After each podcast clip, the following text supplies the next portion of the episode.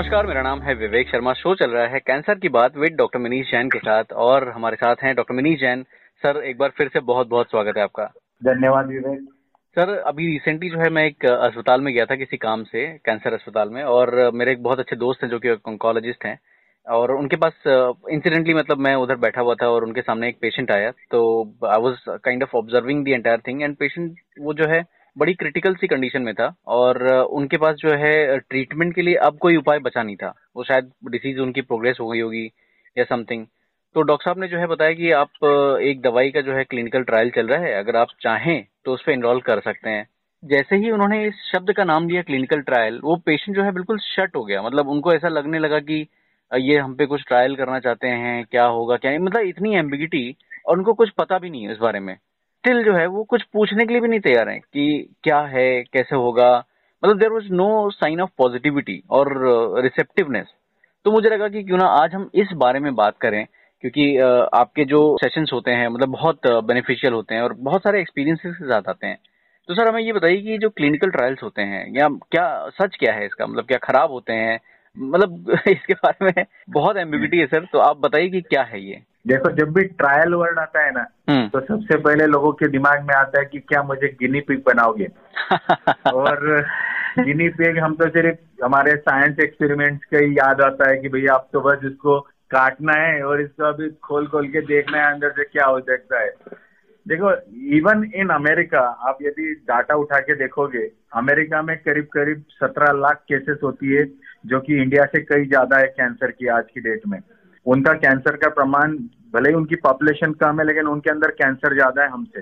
हम्म, hmm. और वहाँ पर भी जो एनसीआई का यदि डाटा देख लोगे आप तो सिर्फ़ सत्रह हज़ार पेशेंट क्लिनिकल ट्रायल पे जाते हैं साल में। जो कि one percent of entire population है। हम्म। यानी और वहाँ पर जो बोला जाता है कि भले ही सत्तर टक्का लोगों की इच्छा हो अमेरिकन की कि हमको क्लिनिकल ट्रायल में पार्टिसिपेट करना है लेकिन 95 परसेंट लोगों को पार्टिसिपेट करने को नहीं मिलता है। इसमें एक बहुत मज़ेदार बात है। सबसे पहले तो मैं बता दूँ क्लिनिकल ट्रायल होती क्या है? क्लिनिकल ट्रायल का टेक्निकल यदि हम डेफिनेशन करें हम्म। तो ये प्रोस्पेक्टिव बायोमेडिकल और बिहेवियरल रिसर्च है। प्रोस्पेक्टिव मीन्स जो पहले से प्लान हो। Retrospective hmm. यानी जो हो जाता है उस पर जब डाटा निकालते हैं उसको रेट्रोस्पेक्टिव बोलते हैं। Okay studies which are you designed to answer specific question like वो बायोमेडिकल हो बिहेवियरल हो ट्रीटमेंट से हो वैक्सीन से हो ड्रग से हो डाइटरी चॉइसेस से हो डाइटरी सप्लीमेंट से हो या मेडिकल डिवाइस से हो ऐसी कोई भी चीज़ हो जो आपने पूरी प्लान की हो और उसके अंदर आपने वो डाटा जनरेट करने की कोशिश की हो। हम्म। एक होता है रेट्रोस्पेक्टिव स्टडी आपके पास सौ पेशेंट है आपने उनका डाटा उठाया और देखा इसमें क्या क्या हुआ था? हम्म। तो इसको बोलते रहे रेट्रोस्पेक्टिव स्टडी तो ऐसी कोई भी स्टडी हो सकती है फिर आपकी स्टडीज़ जो होती है वो पायलट स्टडी हो सकती है। आप दस पेशेंट में करके देखना चाह रहे हो या मल्टी सेंटर हो सकती है। आप दो चार सेंटर मिलके करना चाह रहे हो या फिर आप कोई फार्मास्यूटिकल कंपनी के साथ बायोटेक्नोलॉजी कंपनी के साथ मेडिकल डिवाइस के ऊपर कर रहे हो कोई रिसर्च ऑर्गेनाइजेशन इन्वॉल्व है। इस तरह से ये कई सारी स्टडीज़ होती है। ये क्लिनिकल ट्रायल करना कोई आसान काम नहीं है। जब सौ चीज़ें हम चेक करते हैं केमिकल्स को तो दस आती है ह्यूमन में ह्यूमन स्टडीज़ तक। और वो दस ह्यूमन ड्रग्स की स्टडीज़ में से एक ब्लॉकबस्टर बनती है। और हर एक स्टडी में जो ह्यूमन में आती है इसमें करीब करीब वन बिलियन डॉलर का खर्चा होता है। तो ये बहुत मेहनत का काम है। कई सालों की मेहनत होती है एक ट्रक को बनाने में। इसमें दस साल से पंद्रह साल कभी कभी बीस साल भी लग जाते हैं। और इसमें आपको कई फेजेस में से यानी फ़ेज़ ज़ीरो से लेके फ़ेज़ फोर तक जाना होता है। और इतनी मेहनत जब होती है तो कोई भी अपना ड्रग बेकार के कंसेप्ट के ऊपर में इतना पैसा नहीं लगाएगा कंपनी वाला भी। हम्म। तो जब कंपनी वाला वो ड्रग के ऊपर इतना पैसा लगाने के लिए तैयार है तो आपको ये समझना है कि आपको उसमें से कुछ तो अच्छा मिलने के चांसेस काफ़ी है। हम्म। इसका एग्ज़ाम्पल देता हूँ। एक जो बच्चे लोग हैं ना अमेरिका में उन्होंने एक स्टडी की थी। हम्म। इसमें पंद्रह साल से कम बच्चों की उम्र के अंदर कैंसर की सबसे अच्छी आउटकम है। अच्छा। और उनका देखा गया कि सबसे ज़्यादा जो क्लिनिकल ट्रायल में एनरोलमेंट हुई थी वो बच्चों की हुई थी पंद्रह साल से कम की। हम्म। इसीलिए 1970 से उनकी जो मॉर्टेलिटी है बच्चों की वो कम होती चली गई। और करीब करीब 2.6 परसेंट का पर ईयर डिक्लाइन हुआ। पिचहत्तर से पिचानवे तक सेवेंटी फाइव से नाइन्टी फाइव तक। हम्म, और इसीलिए उनके आउटकम्स बेटर हो गए। लेकिन जो बच्चे थे 20 साल की उम्र के या 26 साल की उम्र के एडोलेसेंट उनका एनरोलमेंट कम था तो उनकी इम्प्रूवमेंट भी कम थी। और एडल्ट का इन्वॉल्वमेंट और भी कम था तो उनकी सबसे कम रही। यानी हम्म। 1990s के बाद में एडल्ट में इम्प्रूवमेंट दिखना शुरू हुई। क्योंकि जितने हम क्लिनिकल ट्रायल में इन्वॉल्व हो गए उतनी हम नई थेरेपीज बना पाएँगे उतने हम आउटकम्स बेटर कर पाएँगे ये हम्म। ज़रूरी नहीं है कि आपने आज क्लिनिकल ट्रायल में एंट्री की तो आपका ही रिज़ल्ट अच्छा आ जाएगा हो सकता है जैसे कार टी सेल के अंदर हुआ जो हम्म। ब्लड कैंसर के पेशेंट थे जिनको कोई ट्रीटमेंट थी ही नहीं वो हम्म। कार टी सेल पे आए और एकदम क्लियर हो गए तो ऐसा भी होता है कि एक चमत्कारी ट्रीटमेंट के ऊपर आपने हाथ रख दिया और कभी कभी ऐसा भी होता है कि ये ट्रीटमेंट कुछ कारगर ही ना हो तो Right. अच्छा बुरा आप पहले से डिसाइड नहीं कर सकते हो। हम्म, आपको सदविवेक बुद्धि से अपने दिमाग से सोच समझ के ये कैलकुलेट करके एनरोल होना है कि आपको ये स्टडी में आना है या नहीं। आपको एक एग्जांपल देता हूँ।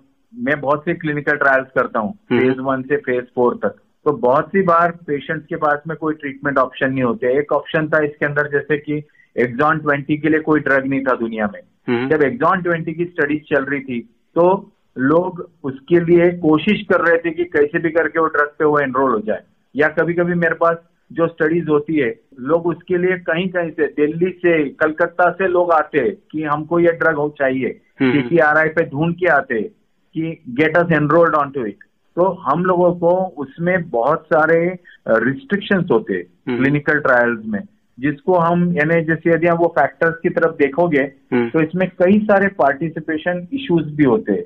हम्म, और इसी के कारण यानी क्लिनिकल ट्रायल्स के स्ट्रक्चरल इश्यूज़ है क्लिनिकल इश्यूज़ है एल्टीट्यूडनल इश्यूज़ है डेमोग्राफिक इश्यूज़ है सोशल इकोनॉमिक इश्यूज़ है एलिजिबिलिटी इश्यू है ऐसे कई सारे इश्यूज़ है। सर एक चीज़ जो गौरतलब है मुझे ऐसा लगता है मैं यू नो शायद आई डोंट नो कि कितना सही हूँ लेकिन मैं अपने शो के माध्यम से सारे लोगों की बोलना चाहूँगा कि भाई, जो हम आज दवाइयाँ ले रहे हैं, वो भी कभी क्लिनिकल ट्रायल के थ्रू गई थी, किसी ने क्लिनिकल ट्रायल में पार्टिसिपेट किया था, उसके बाद ही जो है वो सारी चीज़ें आज हम तक मुहैया हुई हैं। Am I right sir yes बिल्कुल। सो सर क्या मतलब बेसिक क्राइटेरिया जो होता है जैसे मान लीजिए कि आज क्लिनिकल ट्रायल होते हैं कितने टाइप के एक तो मुझे लगता है कि एक तो ड्रग रिलेटेड तो होते ही हैं और अ, दूसरा जो है मेरे ख्याल से सोशियो इकोनॉमिक फैक्टर पे भी कुछ मेरे ख्याल से एक जैसे लो डोज स्टडी वाला भी लो डोज इम्यूनोथेरेपी वाला भी एक ट्रायल हुआ था I think that was also very well received ऐसे और क्या क्या टाइप्स होते हैं क्लिनिकल ट्रायल्स के when it comes to cancer clinical trials के तो बहुत टाइप होते हैं। और वो बताने से पहले मैं कुछ बातें बताना चाहूँगा। जैसे आप हिस्ट्री की बात कर रहे हो ना जी, तो जी। मैं हिस्ट्री बता देता हूँ। पहले की क्लिनिकल ट्रायल की शुरुआत हुई थी सेवनटीन सेंचुरी में। वो पहले तो क्या था ना कि ऐसा कोई कंट्रोल ग्रुप नहीं होता था। हम्म। और इन्होंने एक स्टडी की थी। ये काफ़ी इंटरेस्टिंग है। स्मॉल पॉक्स की जब तो बहुत डेथ होती थी। स्मॉल हम्म, पॉक्स से हम्म। काफ़ी डेंजरस डिज़ीज़ था स्मॉल पॉक्स अब तो स्मॉल पॉक्स इरेडिकेट हो गया है। हम्म। क्योंकि तब हमने उसके अंदर वैक्सीनेशन निकाल लिया। तो उन्होंने तब है ना डेथ सेंटेंस वाले सात प्रिजनर्स लिए। अच्छा। और उनको वैक्सीनेशन का बोला कि यदि आप बच गए हम्म। तो आपकी वैसे भी जान छूट जाएँगी आपकी और आपको सजा माफ़। सजा माफ़ हो जाएँगी। और यदि आप मर भी गए तो वैसे भी आपको डेथ सेंटेंस है। तो और आपको जान के हैरत होगी कि उसमें सारे के सारे जो लोग थे वो हाँ। सरवाइव हो गए। और किसी को स्मॉल पॉक्स नहीं हुआ। क्योंकि वहाँ कंट्रोल ग्रुप नहीं था हम्म। तब उस जमाने में क्योंकि कंट्रोल ग्रुप करेंगे कैसे आप? हम्म। तो आपको तो सिर्फ़ वही लेना है। ऐसी स्टडी हुई थी स्कर्बी पे स्कर्बी यानी विटामिन सी डेफिशिएंसी। तो ये काफ़ी इंटरेस्टिंग है। सेवनटीन सेंचुरी की आप यदि हिस्ट्री पढ़ोगे हम्म। तो तब ओशन वॉयजेस पे जाते थे। तो इनको खाने पीने के लिए फ्रूट्स वेजिटेबल्स कुछ मिलते नहीं थे। तो इन लोगों को विटामिन सी डेफिशिएंसी हो जाती थी। और स्कर्बी में करीब करीब 1900 लोगों में 1400 लोगों की डेथ हो गई थी एक उनके यूरोप के जो ओशन वॉयज के अंदर। हाँ हाँ। तो इन्होंने एक स्टडी की और उसमें उन्होंने सिंपल 12 सेलर्स को लिया जिनको स्कर्वी था और उनको अलग अलग ग्रुप में डाल दिया किसी को साइडर दिया किसी को सल्फ्यूरिक एसिड दिया विनेगर किसी को ऑरेंजेस और लेमन दिए किसी को बार्ली पेस्ट दिया। हम्म। और जिनको उन्होंने ऑरेंज और लेमन दिया था ना हम्म तो उनका प्रॉब्लम ये हुआ एक हफ़्ते के अंदर उनके ऑरेंज और लेमन खत्म हो गए। क्योंकि हाँ। वो तो ट्रेवल कर रहे थे। लेकिन ये दोनों लोग जिनको ऑरेंज लेमन मिले एक को तो पाँचवें दिन ही ठीक हो गया एक जन अपने काम पे चला गया। तो इनको पता चला ये विटामिन सी की डेफिशिएंसी से होता है। और बाकी लोग तो इम्प्रूव नहीं हुए। तो इस तरह से ये फिर शुरुआत हुई कि कैसे आपको स्टडीज़ करना है। ताकि आप इसमें का जो प्लासिबो इफ़ेक्ट है वो हटा दें। और कैसे आप उसके ग्रुपिज्म करें। तो मॉडर्न स्टडीज़ जो शुरू हुई ये सब शुरू हुई लंदन से। गाइज़ हॉस्पिटल लंदन में काफ़ी उन्होंने ये प्रेजेंट किया। नाइनटीन सेंचुरी में ये सब आया। ब्रिटिश मेडिकल रिसर्च काउंसिल ने शुरू किया। और फिर वहाँ से ये आइडिया आई रैंडमाइजेशन की। कैसे ग्रुप रैंडमाइज करेंगे कैसे रिप्लीकेशन को अवॉइड करेंगे यानी कैसे हम एक्सपेरिमेंटल यूनिट्स को डिवाइड करेंगे कैसे फैक्टोरियल एक्सपेरिमेंट उसके अंदर हम एलिमिनेट करेंगे इंडिपेंडेंट फैक्टर्स को कैसे हटा देंगे। हम्म। ये सब चीज़ें धीरे धीरे वो एक्सपेरिमेंटल डिज़ाइन आई। फिर हम्म। वो ट्यूबरकुलोसिस के ऊपर काफ़ी स्टडीज़ हुई इस तरह से। और इस तरह से फिर केस कंट्रोल स्टडीज़ 1950s में शुरू हुई। फिर लॉन्ग टर्म स्टडीज़ शुरू हुई। जैसे डॉक्टर्स के ऊपर स्टडी हुई थी। तीस हज़ार डॉक्टर्स पे स्मोकिंग पे स्टडीज़ हुई थी क्योंकि उस जमाने में स्मोकिंग तो डॉक्टर भी बहुत करते थे। हम्म, तो उसमें फिर वो रोल आया कि कैसे स्मोकिंग और कैंसर रिलेटेड है। इस तरह से स्टडी शुरू हुई। फिर शुरू हुई ऑब्जर्वेशनल स्टडीज़ कि आपने सिर्फ़ देखना है कि मैंने सौ पेशेंट ट्रीट किया तो उसमें क्या निकला। हम्म। फिर आई इंटरवेंशनल स्टडीज़ कि किसी को ट्रीटमेंट दो किसी को दो ही मत। फिर आई prevention studies screening studies diagnostic studies treatment studies quality of life studies genetic studies तो इस तरह से आई। फिर उसके बाद में आप यदि उसकी फेजेस देखोगे हम्म। तो फ़ेज़ ज़ीरो होता है फ़ेज़ वन होता है phase two phase three phase four तो फ़ेज़ ज़ीरो में तो आप सिर्फ़ यानी आप ड्रग कैसे फ़र्स्ट इन ह्यूमन होता है फार्मेकोडायनेमिक फार्मेकोकाइनेटिक करते हो आप इसमें। हम्म। दस से पंद्रह लोगों को इसमें इंक्लूड करते हो और उनका सिर्फ़ ब्लड लेवल चेक करते हो। फार्मेकोडायनेमिक्स और फार्मेकोकाइनेटिक मीन्स कैसे ड्रग एब्सॉर्ब हो रहा है डिस्ट्रीब्यूट हम्म। हो रहा है क्लियर हो रहा है। फ़ेज़ वन में आप देते हो बीस से अस्सी लोगों में। ये फ़र्स्ट इन ह्यूमन स्टडी होती है और इसको हम बोलते हैं phase one studies phase two में फ़ेज़ टू ए होता है जिसमें कि हम ये देखते हैं कि कितना डोज पर्याप्त होगा। फ़ेज़ टू बी में हम ये देखते हैं कि ड्रग काम कर रहा है या नहीं पर्याप्त डोज में। फ़ेज़ थ्री में हम ज़्यादा लोगों को इन्वॉल्व करते हैं हज़ार तीन हज़ार लोगों को लेते हैं। फ़ेज़ फोर में पोस्ट मार्केटिंग स्टडीज़ होती है ना ड्रग ऑलरेडी मार्केट में आ गया है। जैसे हम्म। कि इंडिया में ड्रग आ गया है और अभी मुझे इंडियन डाटा कलेक्ट करना है। हम्म। तो ये फ़ेज़ फोर स्टडी होगी। तो यदि आप बायोसिमिलर स्टडी पे हो फ़ेज़ फोर स्टडी पे हो तो आपको कोई टेंशन नहीं है क्योंकि ऑलरेडी ड्रग मार्केट में है। हम्म। यदि आप फ़ेज़ वन स्टडी में हो तो समझ लेना आपके पास में कोई ट्रीटमेंट ऑप्शन नहीं बचा है। इसीलिए डॉक्टर आपको नए तरीके की ट्रीटमेंट ऑप्शन दे रहा है। Phase hmm. टू में भी ऐसा ही है कि आपके ट्रीटमेंट ऑप्शन खत्म हो गए आपका बीमारी रेजिस्टेंट है और आपको अभी कोई बेटर ऑप्शन ढूँढने की ज़रूरत है। फ़ेज़ थ्री में आपके पास में ट्रीटमेंट ऑप्शन है। लेकिन क्या आपके एग्जिस्टिंग ऑप्शन से आप बेटर बन सकते हो? यानी कि आपके पास में अभी ब्रेस्ट कैंसर का एग्ज़ाम्पल देता हूँ हम्म। कि आप हार्मोनल ट्रीटमेंट ले रहे हो और आपकी हार्मोनल ट्रीटमेंट को फेल होने के चांसेस सपोजिंग 25 से 30 तक का है। हम्म। तो क्या हम वो 30 टक्का आपका जो फेलियर चांस है वो 10 टक्का पे ला सकते हैं कोई ड्रग ऐड करके? तो ये उसमें का कंसेप्ट होता है। हम्म, और फ़ेज़ फोर में तो वो ड्रग ऑलरेडी मार्केट में है। तो हम देख रहे हैं कि इंडियन पेशेंट में वो ड्रग अच्छे से टॉलरेट हो रहा है या नहीं? क्या हमारा मेटाबॉलिज्म यूरोपियन अमेरिकन की तरह तो है नहीं? हमारे एंजाइम्स अलग है बॉडी के मेटाबॉलिज्म हम्म। तो इसीलिए वो देखना ज़रूरी होता है। तो हम यहाँ का डाटा कलेक्ट करते हैं तो ऐसे फ़ेज़ फोर करते हैं। हम्म, हम्म, इसके अलावा जो कुछ और टर्मिनोलॉजीज होती है किसको बोलते हैं double blind studies placebo control studies randomise studies तो प्लासिबो कंट्रोल्ड में फिर जैसे कि आपने प्लासिबो एक ड्रग बहुत इफ़ेक्ट यूज़ होता है कि प्लासिबो इफ़ेक्ट यानी क्या होता है जब आप दो ग्रुप में कंपेयर कर रहे हो एक ग्रुप को तो आपने रियल ड्रग दिया और एक को आपने फेक ड्रग दिया जो उसी की तरह दिख रहा है। अच्छा। लेकिन ये पाया गया कि लोगों को यदि फेक ड्रग भी दिया जाए ये बोल के कि आपको ड्रग मिला है तो दैट ऑल्सो वर्क तो इसको बोलते हैं प्लासिबो इफ़ेक्ट तो हम लोगों को जब हम डबल ब्लाइंड स्टडीज़ करते हैं तो डबल ब्लाइंड का मतलब होता है इन्वेस्टिगेटर को भी पता नहीं और पेशेंट को भी पता नहीं। अच्छा। किसी को पता नहीं कि ड्रग मिल रहा है या नहीं। हम्म, हम्म, हम्म। और इस तरह की डबल डमी भी होती है जैसे कि आपको ये पता नहीं कि आपको फेक ड्रग मिला है या ओरिजिनल ड्रग मिला है। तो इसको डबल डमी डिज़ाइन तो ऐसी बहुत सारी डिज़ाइन होती है स्टडीज़ की। हाँ, हाँ, हाँ। और ये बहुत वास्ट सब्जेक्ट है। लेकिन इस तरह से इसमें कई सारे कंसेप्ट है कि ये क्लिनिकल स्टडीज़ किस तरह से होती है? और because I am involve in clinical trials for last twenty years this is something which is very close to my heart I can always discuss this topic. लेकिन Right. इसमें कई सारे बैरियर्स है। जी। जो कि मैं डिस्कस करना चाहूँगा कि सबसे पहला बैरियर होता है कि वो स्टडी मेरे पास है ही नहीं। सपोजिंग मेरे पास कोई पेशेंट है हम्म। और वो स्टडी मेरे साइट पे नहीं है हम्म, तो मैं उसको पेशेंट को ऑफ़र ही नहीं कर सकता हूँ। हम्म, और हो सकता है वो स्टडी राजस्थान में हो। तो यहाँ से ट्रैवल कॉस्ट पेशेंट का वहाँ एक्सेस या अमेरिका में स्टडी चल रहा है तो मेरा पेशेंट अमेरिका जाएगा कैसे?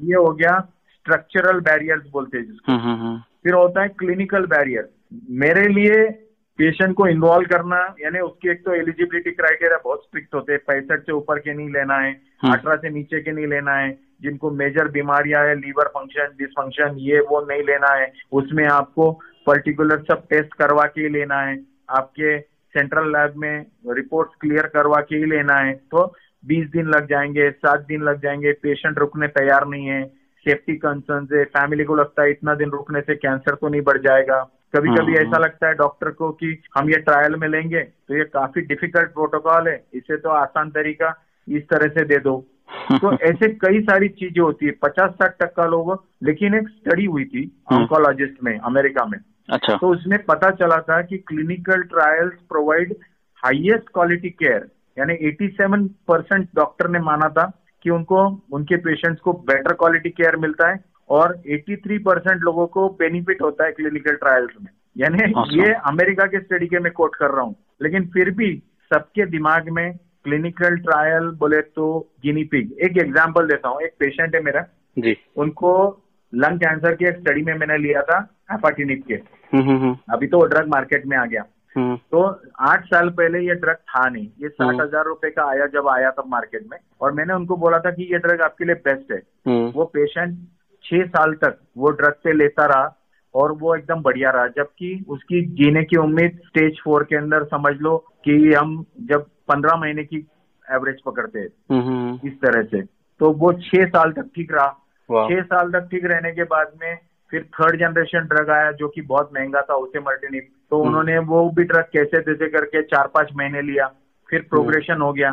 तो उसके बाद में ही was lucky to get on to another clinical study hmm, hmm, और क्लिनिकल स्टडी में नेक्स्ट जनरेशन ड्रग था और वो भी उनको मिल गया। तो अभी वो पेशेंट आठ साल से clinical trial trial yes. Normal life जी रहा है जबकि वो ड्रग ही नहीं अफोर्ड करता। क्लिनिकल ट्रायल में पार्ट नहीं लेता हम्म, तो वो शायद आज का दिन भी नहीं देखता। तो ऐसा नहीं है कि कोई क्लिनिकल ट्रायल एक हमारा दूसरा पेशेंट था उनको हमने लंग कैंसर के वैक्सीन दिए थे 2010 में। हम्म, और आज 2023 में ही is like a normal person there is no cancer तो sometimes this can be miraculous ये बात अलग है कि वो वैक्सीन सक्सेस नहीं हुआ। हम्म, लेकिन उनके लिए काम कर गया। लाइफ सक्सेस हो गया। राइट राइट राइट सर, एक और मेरा सवाल है आज के एपिसोड के लिए कि जब पेशेंट जो लोग हमारी बातें सुन रहे हैं तो उनको कब जो है ये सोचना चाहिए कि हमको जो है हमारे डॉक्टर साहब से जो है क्लिनिकल ट्रायल की बात करनी चाहिए और क्या चीज़ें जो है उनको ध्यान में रखनी चाहिए देखो क्लिनिकल ट्रायल के बारे में आप अपने सीटीआरआई साइट पे जाके ढूंढ सकते हो सीटीआरआई गवर्नमेंट रजिस्ट्री है clinical trial registry of India. यहाँ पर जो जो लोग ट्रायल कर रहे हैं, कौन से ड्रग की ट्रायल चल रही है, कौन से साइट पे चल रही है, उसका इंक्लूजन क्राइटेरिया क्या है एक्सक्लूजन क्राइटेरिया क्या है, ये सब आप देख सकते हो। आपको इंफॉर्मेशन पूरी गवर्नमेंट साइट से मिलती है। ये सारा रिकॉर्डेड डाटा होता है। गवर्नमेंट ऑफ़ इंडिया को रिकॉर्ड करके देना पड़ता है। इसमें सारी चीज़ें। यदि एथिक्स कमेटी होती है, कुछ भी चीज़ आप इसमें ऊपर नीचे नहीं कर सकते हो, इसमें मैनिपुलेट नहीं कर सकते हो। इसमें हर चीज़ रिकॉर्डेड और प्रॉपर होती है। तो ये कोई ऐसा नहीं है कि आप पे कोई गिनी पिग हो रहा है। हम्म, इस तरह से नहीं है। ट्रायल वर्ड या स्टडी आजकल तो लोग स्टडी भी यूज़ करते हैं। हम्म, तो ये होता है इम्पोर्टेंट और इसमें इवन अमेरिका में ये पाया गया कि फीमेल्स का इन्वॉल्वमेंट कम है। जो ब्लैक है अमेरिकन ब्लैक उनका अंडर रिप्रेजेंटेशन है बहुत सारे क्लिनिकल ट्रायल्स में। और सोशो इकोनॉमिक बैरियर्स भी अमेरिका में भी यानी जिनकी इनकम पचास हज़ार डॉलर से कम है। उनका उनतीस परसेंट इन्वॉल्वमेंट कम था हायर इनकम ग्रुप के कंपैरिजन में। तो ऐसा अमेरिका में भी पोटेंशियल बैरियर्स है तो हमारे देश में तो हमारी पहले एजुकेशन इश्यूज़ है सोशल इश्यूज़ है अवेलेबिलिटी इश्यूज़ है पॉपुलेशन इश्यू है हमारे तो बहुत इश्यूज़ है। आप तो यूँ समझ लो हमारे यहाँ वन परसेंट भी रिक्रूटमेंट नहीं है क्लिनिकल ट्रायल में।